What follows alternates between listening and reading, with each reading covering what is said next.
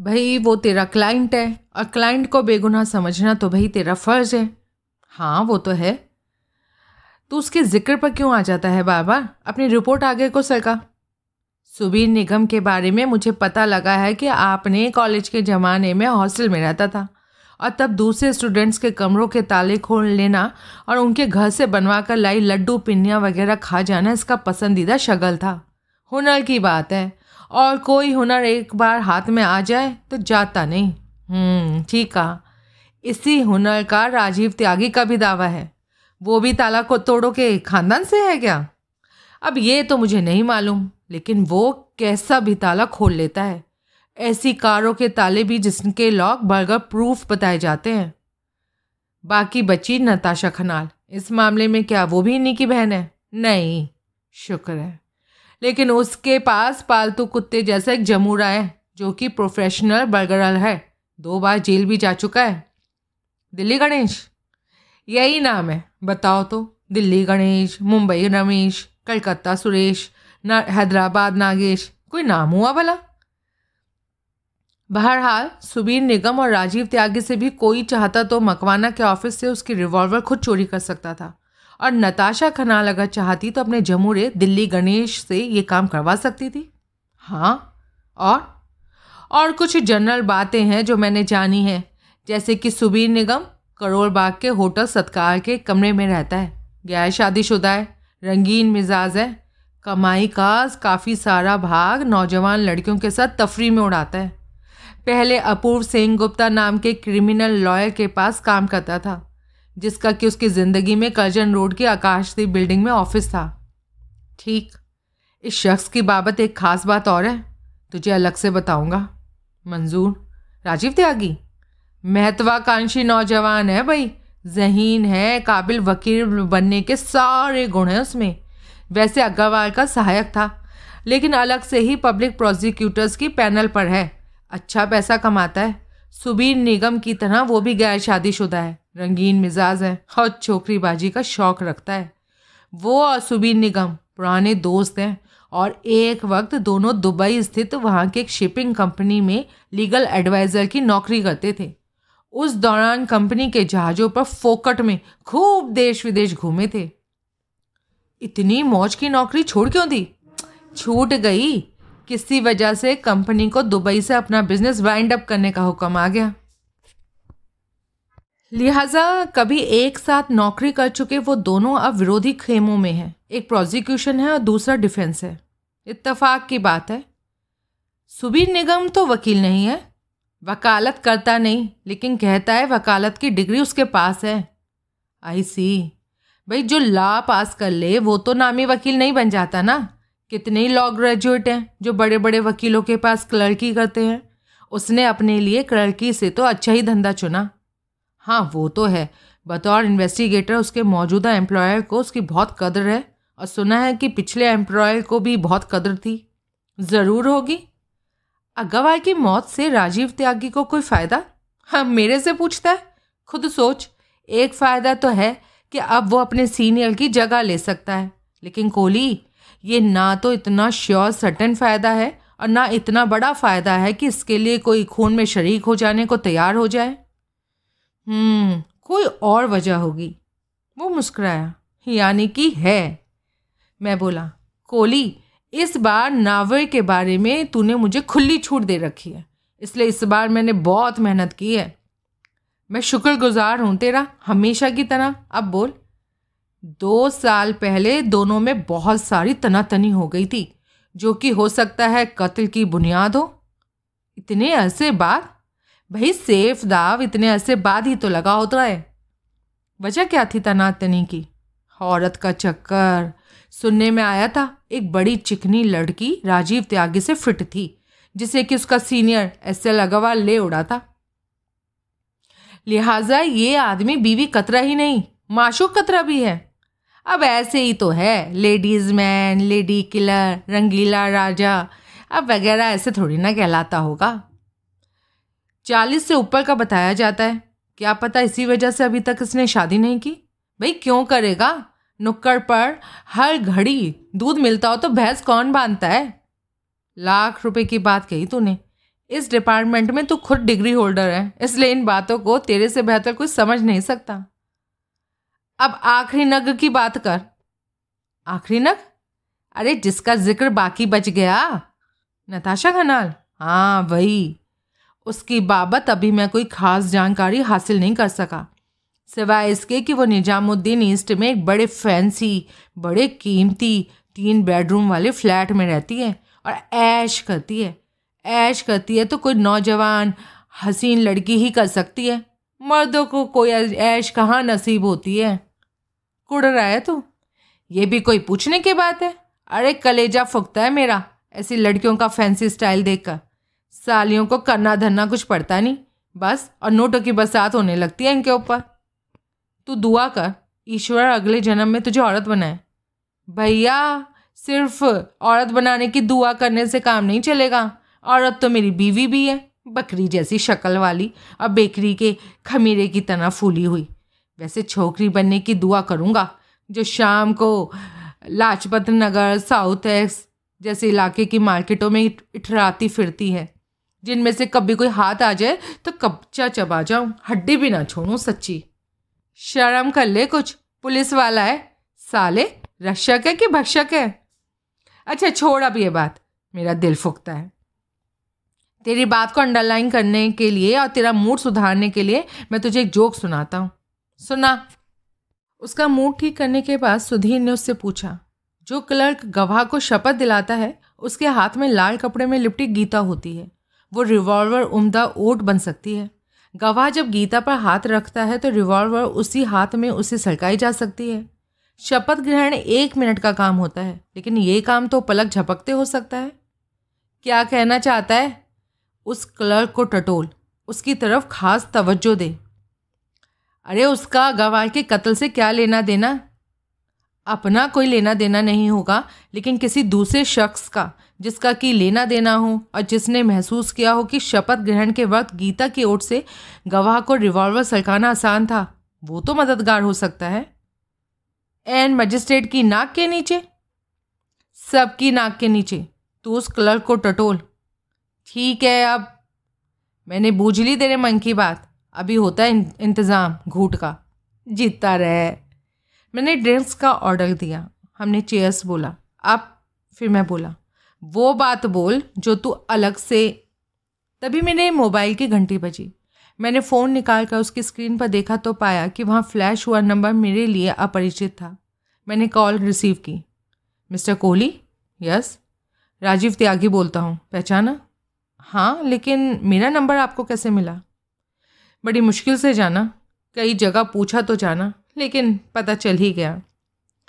I am sorry मुझे मालूम होता है कि तुम्हें मेरे मोबाइल नंबर की ज़रूरत थी तो मैं उसे रेडियो मिर्ची पर अनाउंस करवा देता। मज़ाक कर रहे हो? कैसे याद किया? मैं तुमसे मिलना चाहता हूँ। आज डिनर मेरे साथ करो तो। सॉरी आज मुमकिन नहीं है। तो कल लंच पर? ठीक है। बिग बॉस में? वो जो अंसल प्लाजा में है, वहीं। एक बजे मिलता हूँ। ओके थैंक यू फ़ोन बंद करके मैंने मोबाइल जेब के हवाले किया और मुकुंद लाल की तरफ़ आकर्षित हुआ। अब जो ख़ास बात बोल वो जो तू मुझे बताने वाला था हाँ वो बोला। मैंने बोला था ना सुबीर निगम करोड़ बाग में सत्कार होटल के एक कमरे में रहता है। हम्म, मैं उस कमरे में घुसा था। अच्छा कैसे? वो तीसरी नंबर पर तीन सौ तीन नंबर है। मैंने वहाँ एक कमरा किराए पर लिया तीन सौ रुपये में जो कि तू मुझे देगा। दूँगा ना कर, बात तो पूरी कर दे। वो मुझे दूसरी मंजिल पर कमरा दे रहे थे। मैंने बोला नहीं माँगता। ट्रैफ़िक का शोर डिस्टर्ब करता था। सातवीं मंजिल पर देने लगे तो मैंने बोला इतना ऊपर नहीं लिफ्ट को कुछ हो जाए तो जान पर आ बनती है। फिर तीसरी मंजिल के एक कमरे की पेशकश हुई जो 304 था। मैंने फ़ौरन कबूल कर लिया। फिर सुबीन निदगम की गैरहाजिरी में दाव लगाकर ताला खोल लिया। तूने वो शान से हंसा, फिर संजीदा हुआ दरअसल मेरी ऐसी कोई मर्ज़ी नहीं थी। कमरा तो मैंने इस गरज से किराए पर लिया था कि उसकी रात की, देर रात की आवाजाही को ताड़ने के काम आएगा। मैंने तो यूँ ही खामा खां अपने कमरे की चाबी उसके कमरे के ताले में घुमाई तो वो घूम गई। यूँ ताला खुल गया तो मैंने उसे खुदाई फरमान समझा और दरवाज़ा ठेलकर भीतर चला गया। यूँ ताला कहीं खुलता है? अब भाई यूँ ही खुला। होटलों के तालों की मास्टर की हो तो होती है, लेकिन उसका तेरे पास क्या काम? कोली ताले चाबी पर सर धोने का या बात सुनेगा? अच्छा बात सुना तो सुन। उस जमूरे के कमरे में मुझे तीन चीज़ें ऐसी दिखाई दी जो काबिल ज़िक्र है, जिनसे तेरा कोई मतलब हल हो सकता है। क्या? एक तो गन रखने का licence, DCP licensing Delhi police का जारी किया हुआ, एंड चौकस। गन भी मिली? नहीं गन वहाँ नहीं थी। साथ रखता होगा। या होगी ही नहीं। बाज़ लोग किन्हीं ऊँची पहुँच वाले वाकिफदार के चक्कर में लाइसेंस ये सोच के जारी करा लेते हैं कि गन बाद में खरीदेंगे। लेकिन खरीदते नहीं। कई खरीद कर बेच देते हैं। लाइसेंस जारी रहता है। दूसरी चीज़, एक डॉक्टर का विजिटिंग कार्ड। वहाँ एक दराज में कार्ड और भी थे, जो एक रबड़ बैंड से बंधे हुए थे। लेकिन वो कार्ड अलग था। इकलौता कार्ड यूँ अलग से रखा होने की वजह से वो मुझे खास लगा, इसलिए तो उसे वहाँ से उड़ा लाया। मैं क्या चोर हूँ? ताला खोल के किसी के कमरे में घुस गया और कहता है, भाड़ में जा तू। अच्छा अच्छा अच्छा। क्या अच्छा अच्छा? साला, कैसा नाशुक्रा आदमी है तू। मैं क्या अपने किसी फ़ायदे के लिए वहाँ घुसा था जो तू? अब गुस्सा थूक दे, वरना नशा नहीं होगा। ये पकड़ साला फटीचर कार्ड। उसने मुझे एक विजिटिंग कार्ड थमाया, जिस पर अशोक विहार फ़ेज़ वन का एक नंबर दर्ज था कई फ़ोन नंबर थे, और डॉक्टर का नाम शिखर उपाध्याय लिखा था। मैंने वो कार्ड संभाल कर अपने बटुए में रख लिया। अभी तो तू भड़क रहा था, कह रहा था कि मैं क्या चोर हूँ? तूने मुझे कार्ड उड़ा लाया, ऐसा क्यों कहा? अच्छा भाई, उधार मांग के लाया, पीछे पावती की रसीद रख के लाया। इधर ला, मैं वापस रख के आता हूँ। कैसे करेगा ये काम? पहली बार तो ताला इतफाक से खुल गया, और इस बार ना खुला तो? तेरे ना शुक्रेपन को देखकर सोच रहा हूँ, तस्वीर के बारे में तो चुप ही रहूँ। तस्वीर? तीसरा आइटम कोई तस्वीर है? अब समझ ले, नहीं है। समझ ले, कोई तीसरा आइटम है ही नहीं। है ना? जो चीज़ है, उसे अब कैसे समझ लूँ कि नहीं है? अब बोल ना।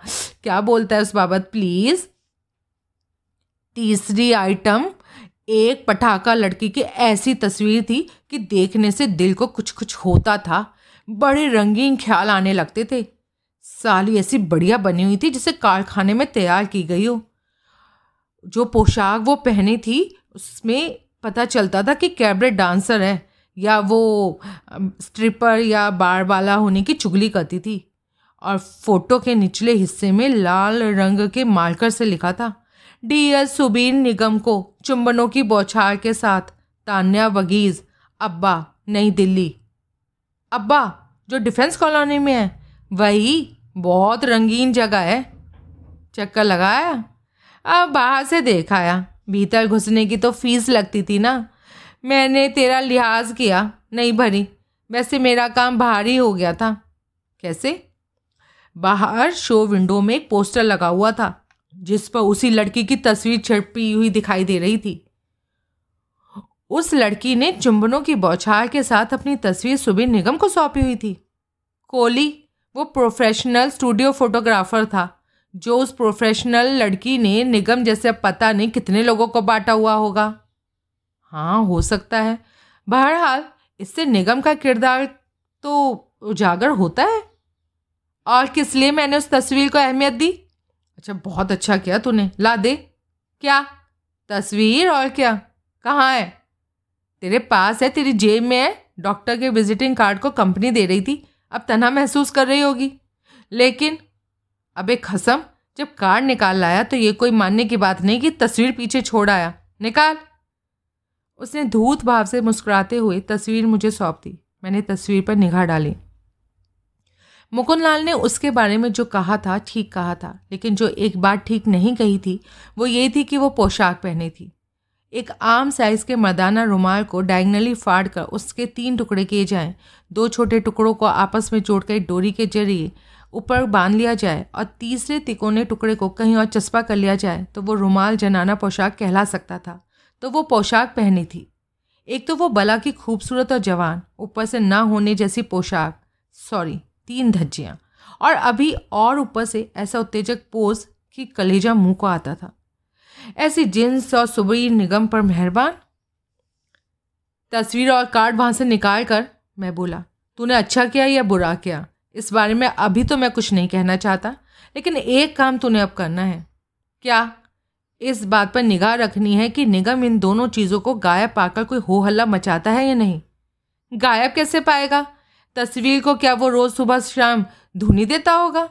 शायद शाम को भी देता हो, शायद रात को कलेजे से लगाकर सोता हो। कार्ड का क्या करता होगा?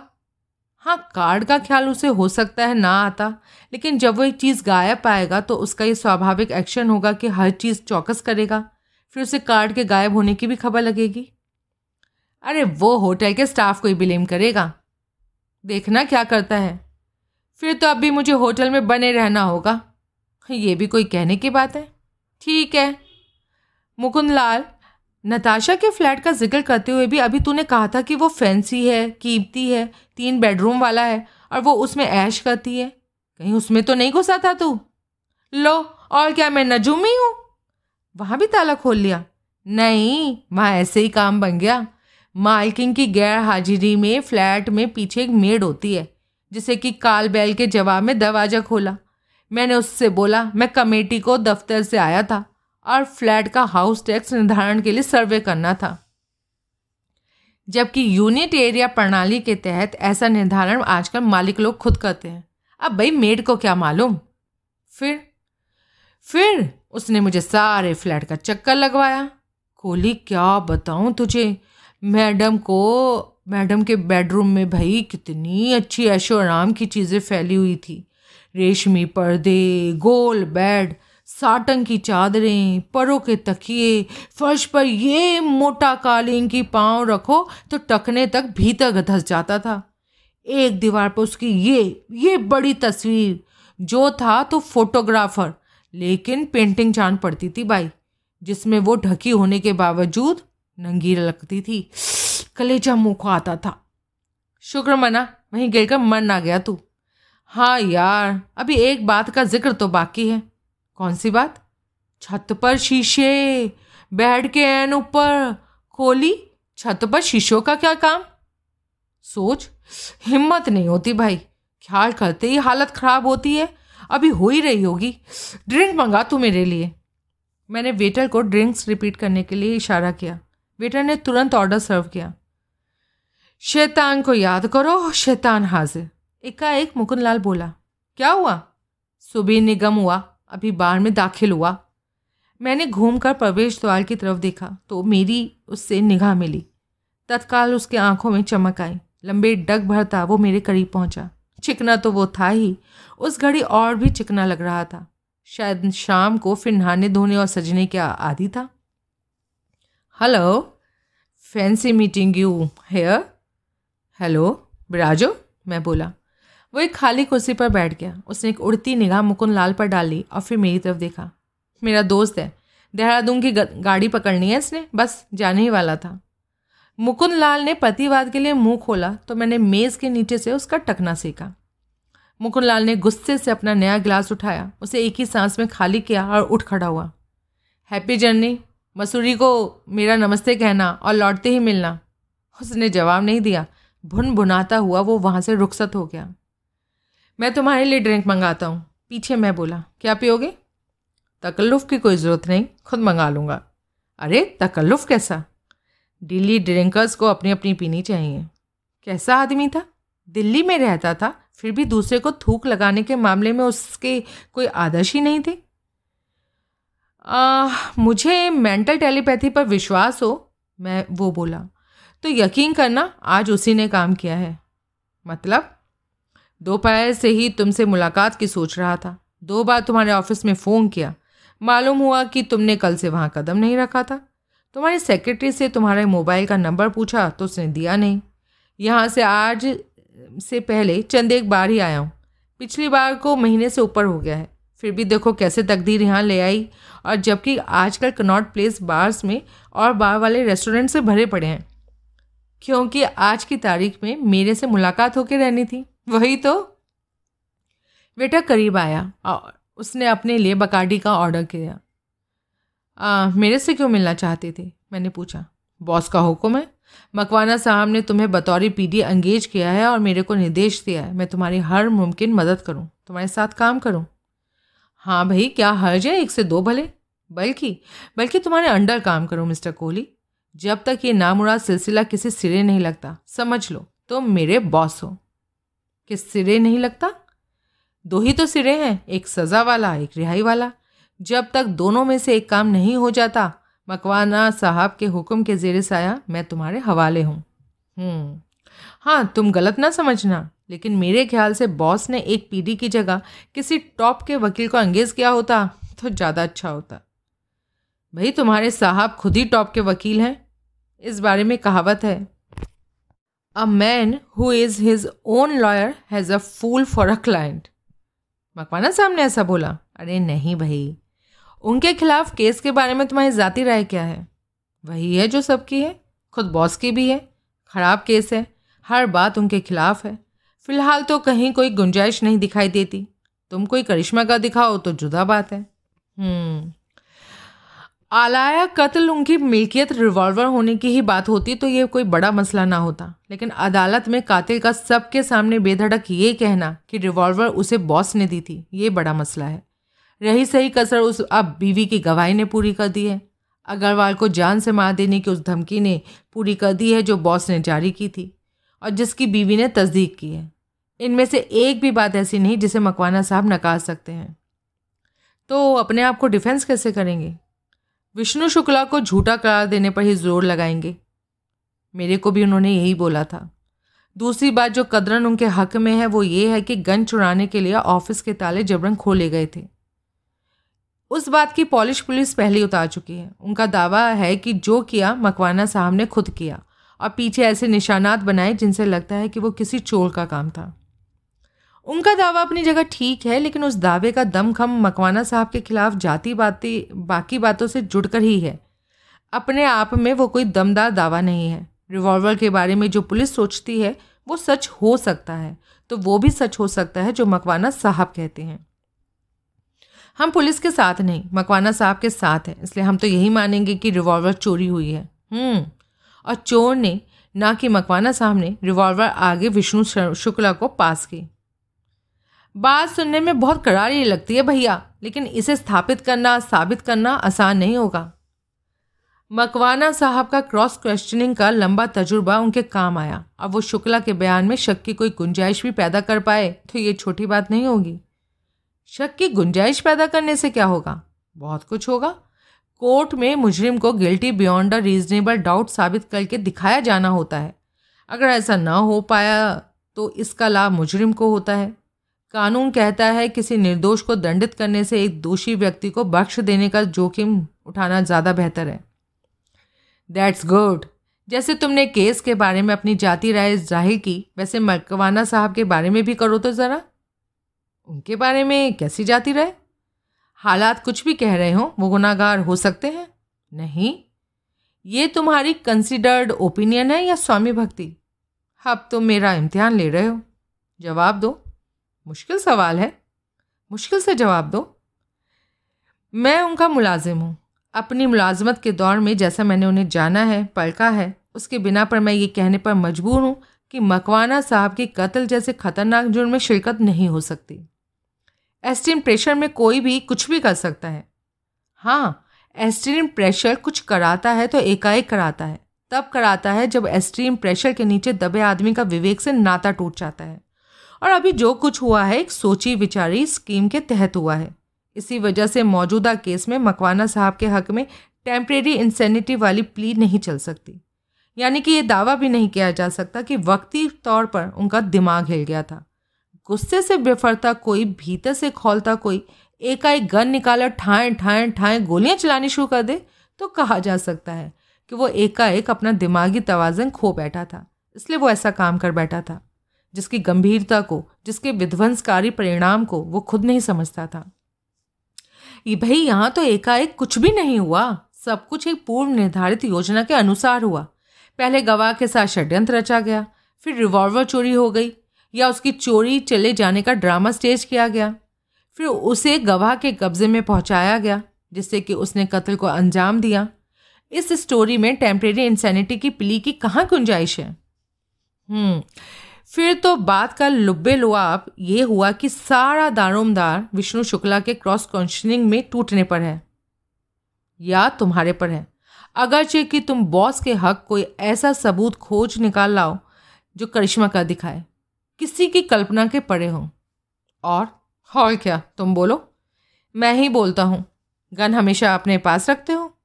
वो चौका। अनायास उसका हाथ कोट के भीतर बाएँ कंधे की तरफ़ सरका। तत्काल पीछे हटा। फिर वो सामने से कोट को व्यवस्थित करने लगा। मैं जवाब का इंतज़ार कर रहा हूँ।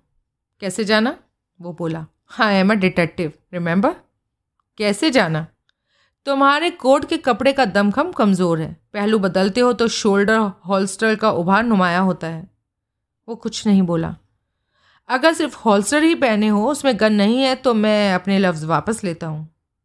है, वो धीरे से बोला। वजह? किसी इमरजेंसी से दो चार होने के लिए। कैसी इमरजेंसी कैसी भी। जब से मकवाना साहब गिरफ़्तार हुए हैं मुझे अजीब अजीब अंदेशे सताते रहते हैं। कैसे? जैसे कि मकवाना साहब जैसे जैसा बुरा अंजाम किसी और तरीके से मेरा भी हो सकता है। कैसा अंजाम? किस तरीके से? साहब बोलो भाई क्यों पहले बुझाते हो? आ, मेरे ऊपर हमला हो सकता है। हाँ खामा खां। अब मेरे को ऐसा लगता है तो मैं क्या करूँ? मुझे वो सच बोलता ना लगा। यूँ फायर आर्म्स रखना गैर कानूनी है, मैं बोला। मेरे पास लाइसेंस है। गन अपनी है या मांगे की? अपनी है। वो एकाएक उठ खड़ा हुआ। मैं अब इजाज़त चाहता हूँ। अरे ड्रिंक तो ख़त्म कर लो। उसने एक ही सांस में अपना गिलास खाली कर दिया। चलता हूँ। एक पैग में काम हो जाता है तुम्हारा? नहीं, लेकिन वो क्या है कि आज मूड नहीं बन रहा।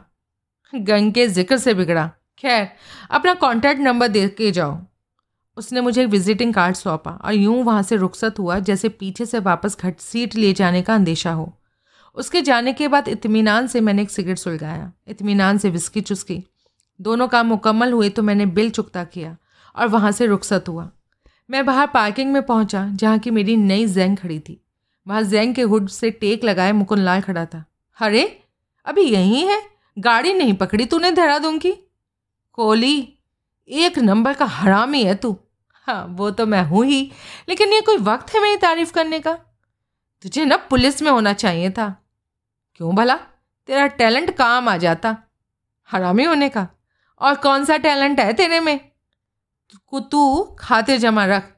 मैं जिस धंधे में हूँ, मेरा टैलेंट वहाँ भी मेरे बहुत काम आ रहा है। साला? क्या? मैं साला?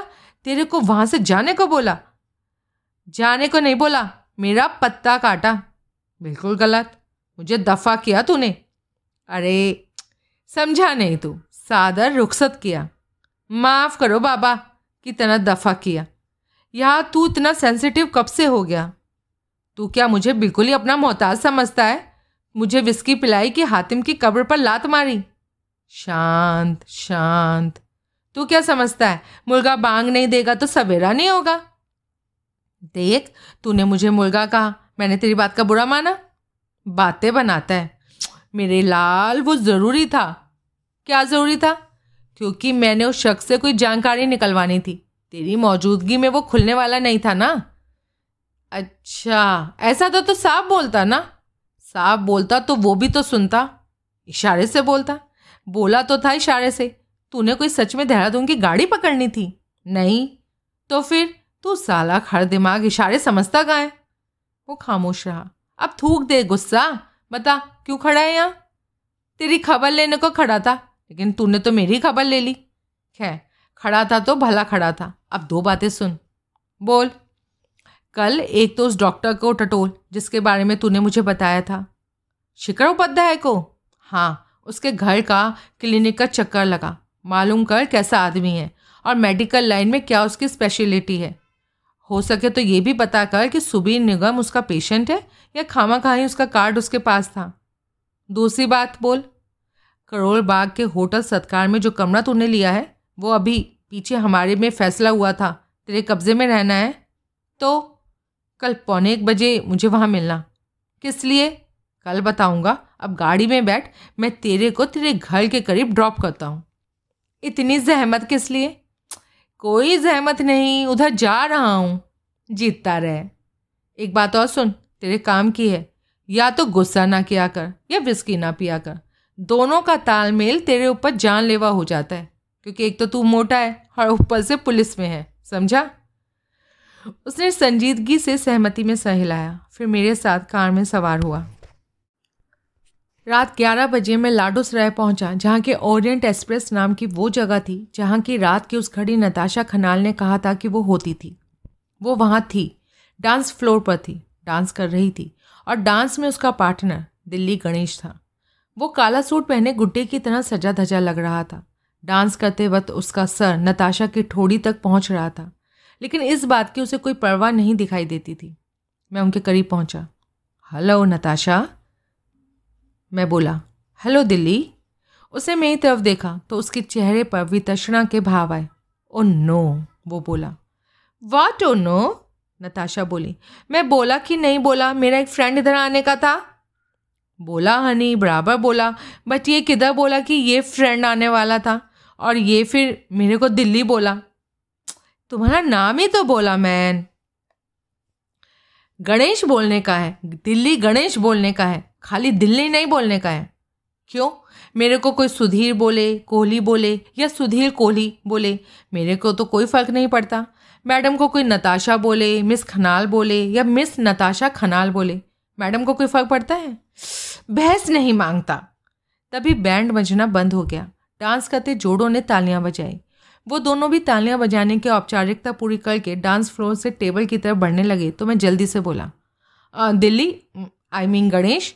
Mister Delhi Ganesh, मेरे को तुमसे बात करने का है। करो। इधर नहीं। तो किधर? जिधर मर्दों की बात बढ़िया होती है, किधर? टॉयलेट में। With our business in our hands वांदा नहीं। चलो। वो नताशा की तरफ़ घूमा और जोकर की तरह मुस्कुराता बोला coming in a minute doll Natasha ने सहमति में सह हिलाया। हम दोनों मर्दाना टॉयलेट में पहुँचे, जो कि उस घड़ी खाली था। साले, तू आदमी है, लसूड़ा? क्या बोला? वो आँखें निकालता बोला। क्यों उससे चिपका हुआ है? तेरे को क्या प्रॉब्लम है? है मेरे को प्रॉब्लम मेरे से हूर के पहलू में लंगूर नहीं देखा जाता। अम्मा ले हो तो बने मुझे पाए, तू नताशा को लंगूर बोला। अबे, खोटी अकल, नताशा को हूर बोला। और खबरदार, जो तमिल में गालियाँ बकी। तू मेरे को दिल्ली गणेश को लंगूर बोला। बड़ाबा बोला, भले ही तू खुद को लंदन गणेश बोले, पेरिस गणेश बोले, टोक्यो गणेश बोल। मैन तेरे को है प्रॉब्लम, मैं दूर करता है। उसने अपना कोट के भीतर की तरफ़ हाथ बढ़ाया। मुझे जरा देर से सूझा, लेकिन सूझा कि वो क्या करने जा रहा है। मैंने झपट कर उसका कोट से बाहर निकलता हाथ दबोचा। हाथ में गन थी। मैंने ज़ोर से उसका हाथ मरोड़ा और गन अपने कब्जे में कर ली। गन रखता है? अबे तू बलगड़ल है या सुपारी किलर? तेरी बॉडी का वेंटिलेशन माँगता है। साला, मैं बॉडी में होल बनाना माँगता है। वो फुफकारता सा बोला। अब कैसे बनाएगा? वो चांस तो तूने खो दिया, या दो गन रखता है। मैंने उस पर गन तांग कर उसका जिस्म टटोला, और हथियार उसके पास नहीं था। फिर मैंने गन का मुआयना किया। अड़तीस कैलिबर, तू तो वाकई गोबर गणेश है। कि क्या? ये दिल्ली में प्रोहिबिटिव बोल कहलाता है? आम शहरी के लिए इसका पोजीशन क्राइम है। भले ही उसके पास फायर आर्म्स रखने का लाइसेंस हो। तो अभी गिरफ़्तार हो सकता है। सिर्फ़ ये प्रोहिबिटिव बोर वाली गन पास रखने के गिर, से गिरफ़्तार हो सकता है। पता है तुझको कुछ? उसने जवाब नहीं दिया। तू अपना बॉडी में वेंटिलेशन माँगता है? नहीं नहीं। गिरफ़्तार होना माँगता है। नहीं। तो मेरा कहना मान। कि, कि, क्या करूँ? थोड़ी देर के लिए टल। कुतुब तक घूम के आ जा। मुझे नताशा से बात करने दे। फिर चाहे डीप फ्राई करना या भून के खाना। उसने सहमति में सह हिलाया, फिर बोला, गन, क्या गन? वापस करो। मैंने गन में से गोलियों की मैगजीन निकाल कर उसे सौंपी और बोला, गन नताशा वापस करेगी, ओके? ओके, फूट यहाँ से। वो चला गया। मैंने गन को जेब के हवाले किया और बाहर निकला। वो मुझे कहीं दिखाई नहीं दिया। मैं वापस हॉल में पहुँचा। नताशा मुझे डांस फ्लोर के करीब के एक टेबल पर बैठी हाई बाल चुस्ती दिखाई दी। मैं उसके सामने जा बैठा। मिस्टर कोहली, कुछ पिएगा? पिएगा, अभी सिगरेट पिएगा। मैंने अपना पैकेट निकाला और सिगरेट सुलगाने में व्यस्त हुआ। गणेश किधर गया? वो बोली। वॉक करने गया है।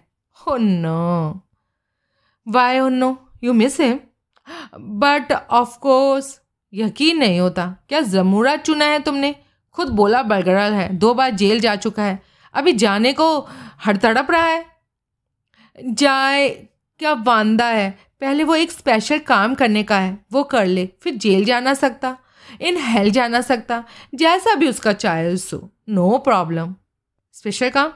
आ, मेरे को डायमंड का ब्रेसलेट गिफ्ट करना माँगता जब तक वो गोल्डन मोमेंट नहीं आता तब तक मैं इधर बीजी दिल्ली गणेश के साथ? हाँ बट ऑफ़ कोर्स यानी कि मैं इधर बेकार आया। बेकार नहीं आया अली आया। बाय चांस मेरे को मेरा गिफ्ट मिलने से पहले आ गया। बट मैं कंपनसेट करता है। कंपनसेट करता है? कैसे कंपनसेट करता है? उसने अपने हैंड बैग से निकाल कर मुझे एक चाबी सौंपी। ये मेरा फ्लैट का चाबी। स्पेयर की address A ten Nizamuddin east. Nizamuddin किधर? मालूम? मालूम। ईस्ट किधर? मालूम? मालूम। दिल्ली किधर? वो भी मालूम। गुड गो चाबी की क्या ज़रूरत है? अरे मैन लॉक कैसे ओपन करेगा? उधर मेड है। मेड है? कौन बोला? तुम ही बोला। आ, मैं बोला? कब बोला? याद नहीं कब बोला लेकिन बोला। और मुझे मेड की बाबत कैसे मालूम होगा? ओह I have a day time maid morning में आठ बजे आता है और इवनिंग में छः बजे जाता है। नाइट में मैं फ्लैट में किसी को प्रेजेंस नहीं माँगता। गवाह कौन माँगता है? आ, आ, क्या बोला? मैडम मैं आधी रात को तुम्हारे फ्लैट पर जाऊँगा। उधर मेड होगी तो मैं कैसे कंफर्टेबल फील करूँगा? That is one of the points secondly my maid is very attractive तो मर्द साला हरामी लो। ऑलवेज आफ्टर वन थिंग उसी के साथ कूची कूची करने लगेगा तो मैं क्या करेगा? मैडम, ये मर्द साला करेक्टर वाला हरामी लोग है। Meaning I never kiss a maid when mistress is willing good good for you mister खुश हुआ तो आज से मैं तुम्हारे की क्लब का चार्टर्ड मेंबर हुआ। की क्लब? चाबियों की मिठाई तो खुली बांटती होंगी। ऐसा है तो नहीं। अगर है तो तुमको कोई problem mister Kohli no no problem madam बहती धारा में दस फ़ीसदी की पार्टनरशिप भी हो तो वो सूखे कुएँ की मिल्कियत से तो अच्छी होगी। आई डोंट अंडरस्टैंड मैं दूसरे तरीके से समझाता है। औरत का दिल दरिया होता है। उसी में बेशुमार किश्तियाँ तैर सकती हैं। I still don't understand never mind अभी जाता है। जाता है? पहले जमुरे की एक आइटम सौंपता है। कौन सा आइटम मैंने उसे दिल्ली गणेश से छीनी गन सौंपी। उसने बड़ी दशता से गंद को थामा मैगजीन के लिए उसे चेक किया और इस बात पर भवे उठाई कि मैगजीन उसमें नहीं थी। फिर उसे लॉलीपॉप की तरह हैंड बैग में रख लिया। तुम्हें फायर आर्म से डर नहीं लगता? मैं बोला, नहीं, डर कैसा? वैसे ये खाली है। फिर डर की बात क्यों करता है? कभी गन हैंडल किया है? अभी किया ना, जब हैंड बैग में रखा। पहले कभी? भरी हुई? No now get along Nizamuddin में, उसका फ्लैट तलाश करने में मुझे कोई दिक्कत नहीं हुई। मैं बिना किसी परेशानी के फ्लैट के प्रवेश द्वार का ताला खोलकर भीतर दाखिल हो गया। यूँ वहाँ की चाबी हाथ लगना मन मांगी मुराद पूरी होने के समान था। मैं बड़े इत्मीनान से वहाँ का हर कोना खुदरा टटोल सकता था, क्योंकि मुझे यकीन था कि वो दो घंटे से पहले वहाँ नहीं पहुँचने वाली थी। सबसे पहले मैं मास्टर बेडरूम में पहुँचा। वर्तमान स्थिति में जिसे मुझे मिस्ट्रेस बेडरूम कहना चाहिए था।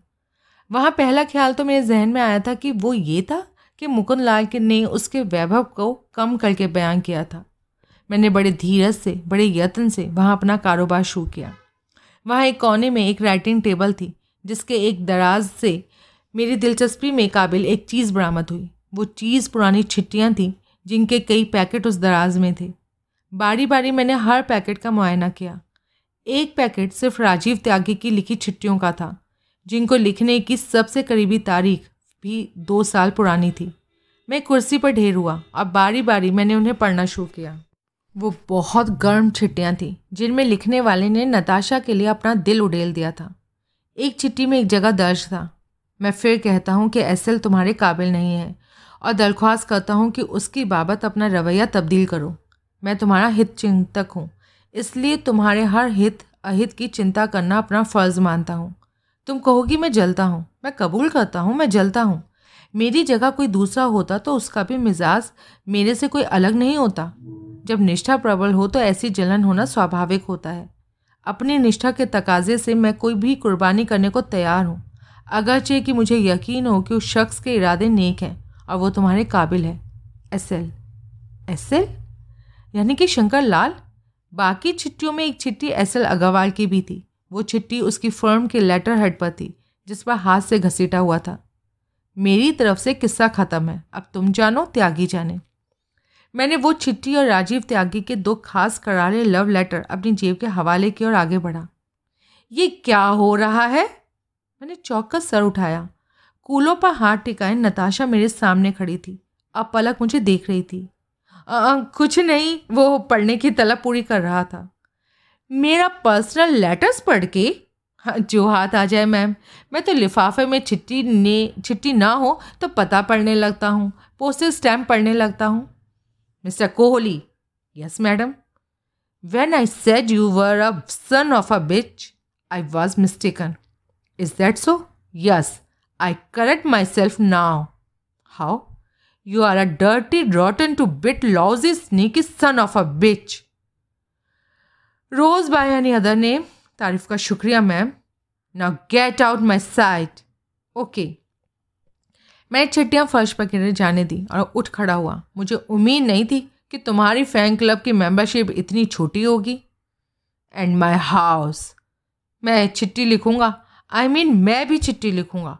और मेरी चिट्ठी के सामने देखना ये तमाम चिट्ठियाँ हनुमान चालीसा जान पड़ेगी। आउट राइट अवे मैं फ्लैट से बाहर निकला, फिर कुछ सोच कर वापस भीतर दाखिल हो गया। वो एक गोली खाने की तैयारी में थी। उसके एक हाथ में गोली थी और दूसरे में पानी का गिलास था। मुझे देखकर उसका मुँह की ओर बढ़ता गोली वाला हाथ रास्ते में ठिठक गया। नो वॉट वो अपसंद भाव से बोली। शायद मुझे निकाल के कुछ खा रहे हो आप। महफिल में इस ख्याल से फिर आ गया हूँ मैं। मैं बोला वॉट चाबी। मैंने उसकी दी चाबी पलंग पर उछा दी।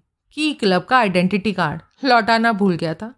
वो खामोश रही और अपने जमुरे से डायमंड ब्रेसलेट हथियार लेने में कामयाबी हासिल होने की मुबारकबाद भी देना भूल गया था। ब्रेसलेट वो उस घड़ी अपनी दाई कलाई पर पहनी थी। उससे हाथ उठाकर उसकी जगमग का आनंद लिया और बोली, पहले दिखाई नहीं दिया।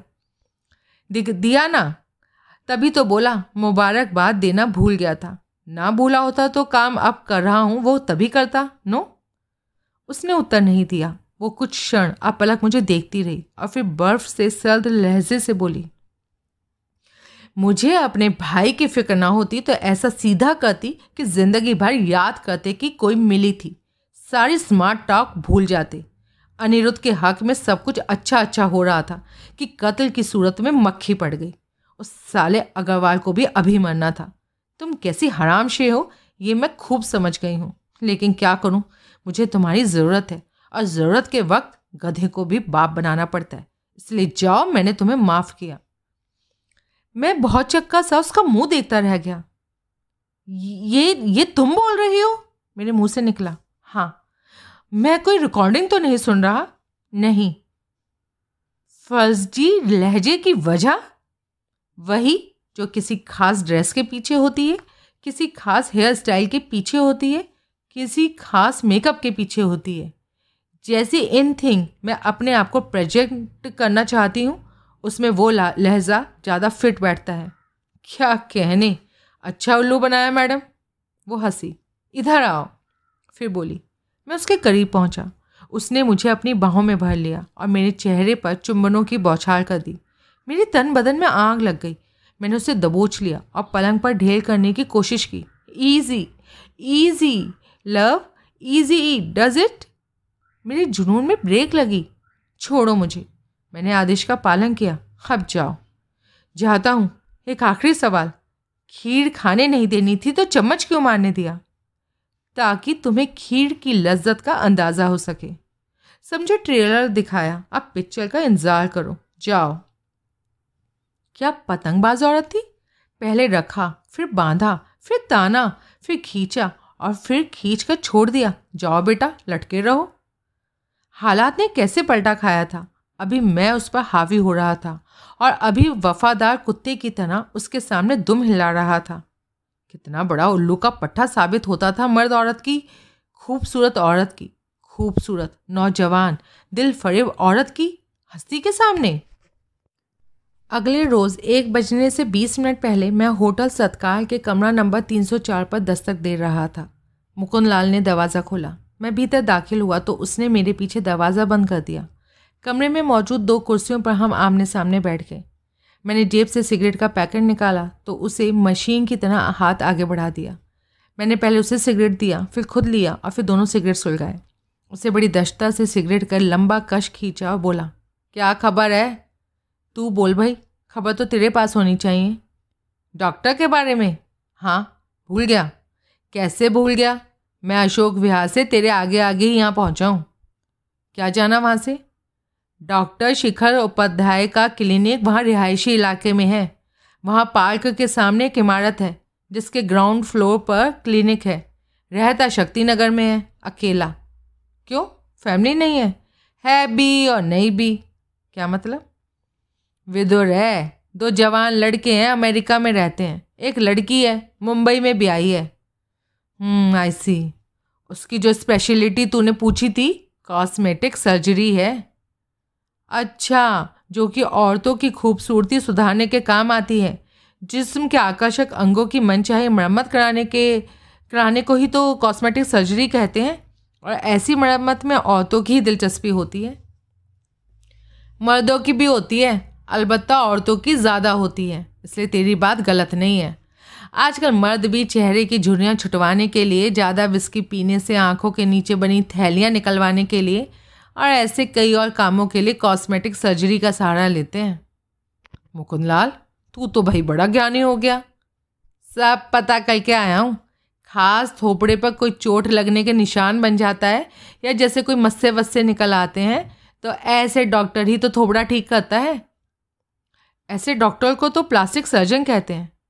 वो भी कहते हैं जो मैं बोला कॉस्मेटिक सर्जन आजकल के फैशनेबल ज़माने से मैच करता हाई फाई नाम है। प्लास्टिक सर्जन से तो ऐसा लगता है जैसे किसी खिलौने वाले का ज़िक्र हो। क्या कहने? कोली मुझे आज ही पता चला प्लास्टिक सर्जरी सर, प्लास्टिक से नहीं होती जबकि टीवी पर मैंने मिथुन चक्रवर्ती की पुरानी फ़िल्म देखी थी जिसमें उसका जेम्स बॉन्ड जैसा रोल था। जिसमें एक लाश के चेहरे के करीब मौजूद प्लास्टिक के टुकड़ों को देखकर वो कहता था, मरने वाली की प्लास्टिक सर्जरी हुई थी। सुबह निगम का ऐसे डॉक्टर से क्या लेना देना? पॉइंट पड़ा। भाई, मुझे तो कोई लेना देना दिखाई नहीं देता। कुछ पता किया तूने? किया था भैया। डॉक्टर के कंपाउंडर को पटाकर सीधे नहीं पट रहा था। पुलिसिया रॉब देने का जोखिम उठाकर मैंने डॉक्टर के अपॉइंटमेंट्स का रिकॉर्ड दो ढाई लाख साल पीछे तक देखा था। सुबह निगम का नाम नहीं था उसमें। ओह, डॉक्टर आजकल पेरिस में है, जहाँ की वो एक मेडिकल कॉन्फ्रेंस अटेंड करने गया है, इसलिए मैं हिम्मत कर सका। लौटेगा कब?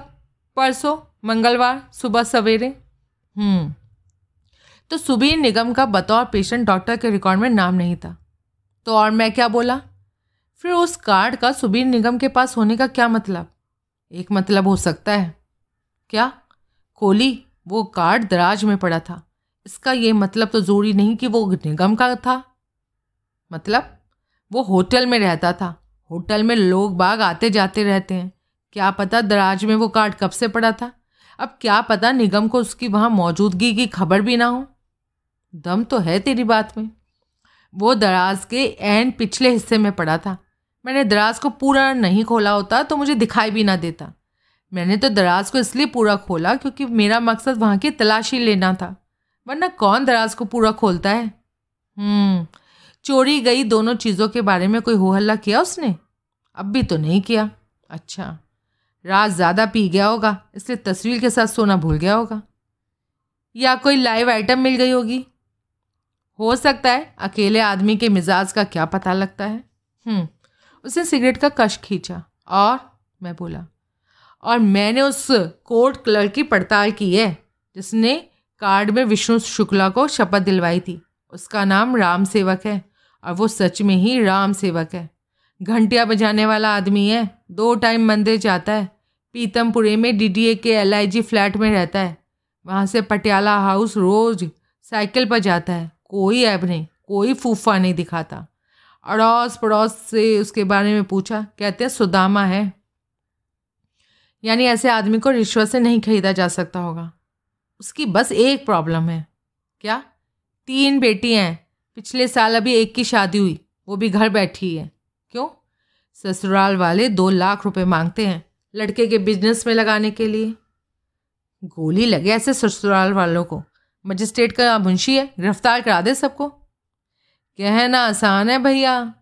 चल तू आगे बोल। अगर किसी तरह से एक लाख रुपए का इंतज़ाम किया है, उससे आगे उसकी हिम्मत नहीं। लेकिन लड़की तभी वापस ससुराल जा पाएगी जब उसकी अंटी में दो लाख रुपए होंगे। मतलब ये हुआ कि एस्ट्रा एक लाख रुपया हासिल करने के लिए उस क्लर्क जैसा धार्मिक आदमी भी अधर्म कर सकता है। भाई, मजबूरी सब करवा देती है इंसान से। उससे मजबूरी ने ये कराया तो उसने गीता की ओट में छुपाकर विष्णु शुक्ला को रिवॉल्वर सौंपी। हाँ क्यों नहीं हो सकता ऐसा? लाख रुपए की उजरत के बदले में। हाँ भाई, किसने दी होगी? अब ये तू सोच। सोचूँगा तो इस क्लर्क को अभी और टटोल। उससे वाकफियत का कोई ज़रिया निकाल और फिर उसके साथ दुख सुख बांट। शायद वो खुद ही कुछ बताए। ठीक है, अब बोल, पौने एक बजे मुझे वहाँ मौजूद रहने को क्यों बोला? तू मेरे साथ चल रहा है। कहाँ? ईस्ट पटेल नगर, जहाँ तू बोला, राजीव त्यागी रहता है। वहाँ किस लिए? वहाँ तू मुझे अपने हुनर का डिमॉन्स्ट्रेशन दिखाना। क्या? मुझे फ्लैट का ताला खोल कर दिखाएगा तू? पागल है क्या? मैं क्या ताला तोड़ूं? कुछ तो करतब जानता ही है, वरना बगल के कमरे कमरे का ताला कैसे खोल लिया तूने? अरे, तुझे बताया था ना? क्या बताया था? इत्तेफाक से उस कमरे की चाबी उस कमरे के ताले में घूम गई थी, बस। इत्तेफाक से? हाँ? आराम से? हाँ? फिर तो दोबारा भी घूम जाएगी। क्या पता? क्यों नहीं पता? जो काम एक बार बिना मुश्किल के कर सकता है तो दोबारा क्यों नहीं होगा? कल तो तुझे ही शक था, ताले के दोबारा खुलने पर।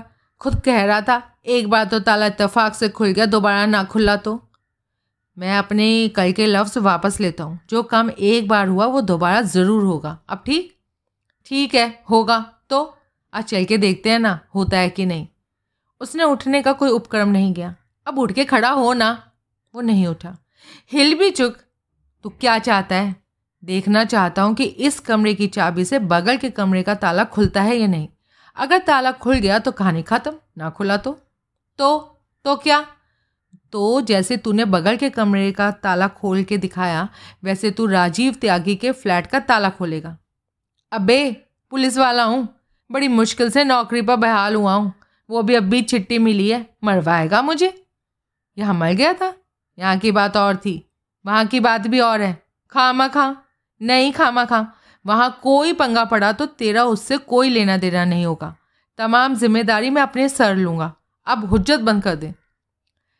ताला खुल चुकने के बाद ना एक मिनट मैं वहाँ नहीं रुकूँगा। ना रुक, मंजूर मुझे। वो उठकर मेरे साथ हो लिया। मेरी कार में सवार होकर हम ईस्ट पटेल नगर की तरफ़ रवाना हुए कि वहाँ से वो जगह ज़्यादा दूर नहीं थी। सिगरेट दे। मैंने उसे पैकेट और लाइटर थमाया। उसने सिगरेट सुलगाया, पैकेट और लाइटर सामने डैशबोर्ड पर रखा। फिर तनिक चिंतित भाव से बोला, तेरा इरादा क्या है? हद है भाई, तेरी वाली भी। अभी तक मेरा इरादा नहीं समझ पाया। तू राजीव त्यागी के फ्लैट को टटोलना चाहता है? हाँ। कोई क्लू हासिल होने की उम्मीद है? हाँ। किस खास चीज़ की तलाश में? वही जो मिल जाए, और घर पर हुआ तो नहीं होगा। तू भूल रहा है, आज इतवार है। अरे भाई, नहीं भूल रहा, मुझे गारंटी है, वो घर पर नहीं होगा। आ गया ऊपर से तो नहीं होगा। अच्छा कैसे है तुझे गारंटी? मेरा उससे अपॉइंटमेंट है। वो अंसल प्लाजा के बिग बॉस रेस्टोरेंट में बैठा मेरा इंतज़ार कर रहा है। और अंसल प्लाजा यहाँ से मिलो तूल है ओह, अब हुई तसल्ली? कुछ कुछ, लेकिन भीतर में जाने वाला नहीं। बोल तो दिया, मत जाना। कुछ क्षण खामोशी रही। मुकुंदलाल, तुझे याद है ना? कल तूने कहा था कि एस एल अग्रवाल और राजीव त्यागी में दो साल पहले बहुत भारी तनातनी हो गई थी। तनातनी की वजह तूने औरत का चक्कर बताई थी। बोला था कि एक बड़ी चिकनी लड़की राजीव त्यागी से फिट थी, जिसे कि अग्रवाल ले उड़ा था।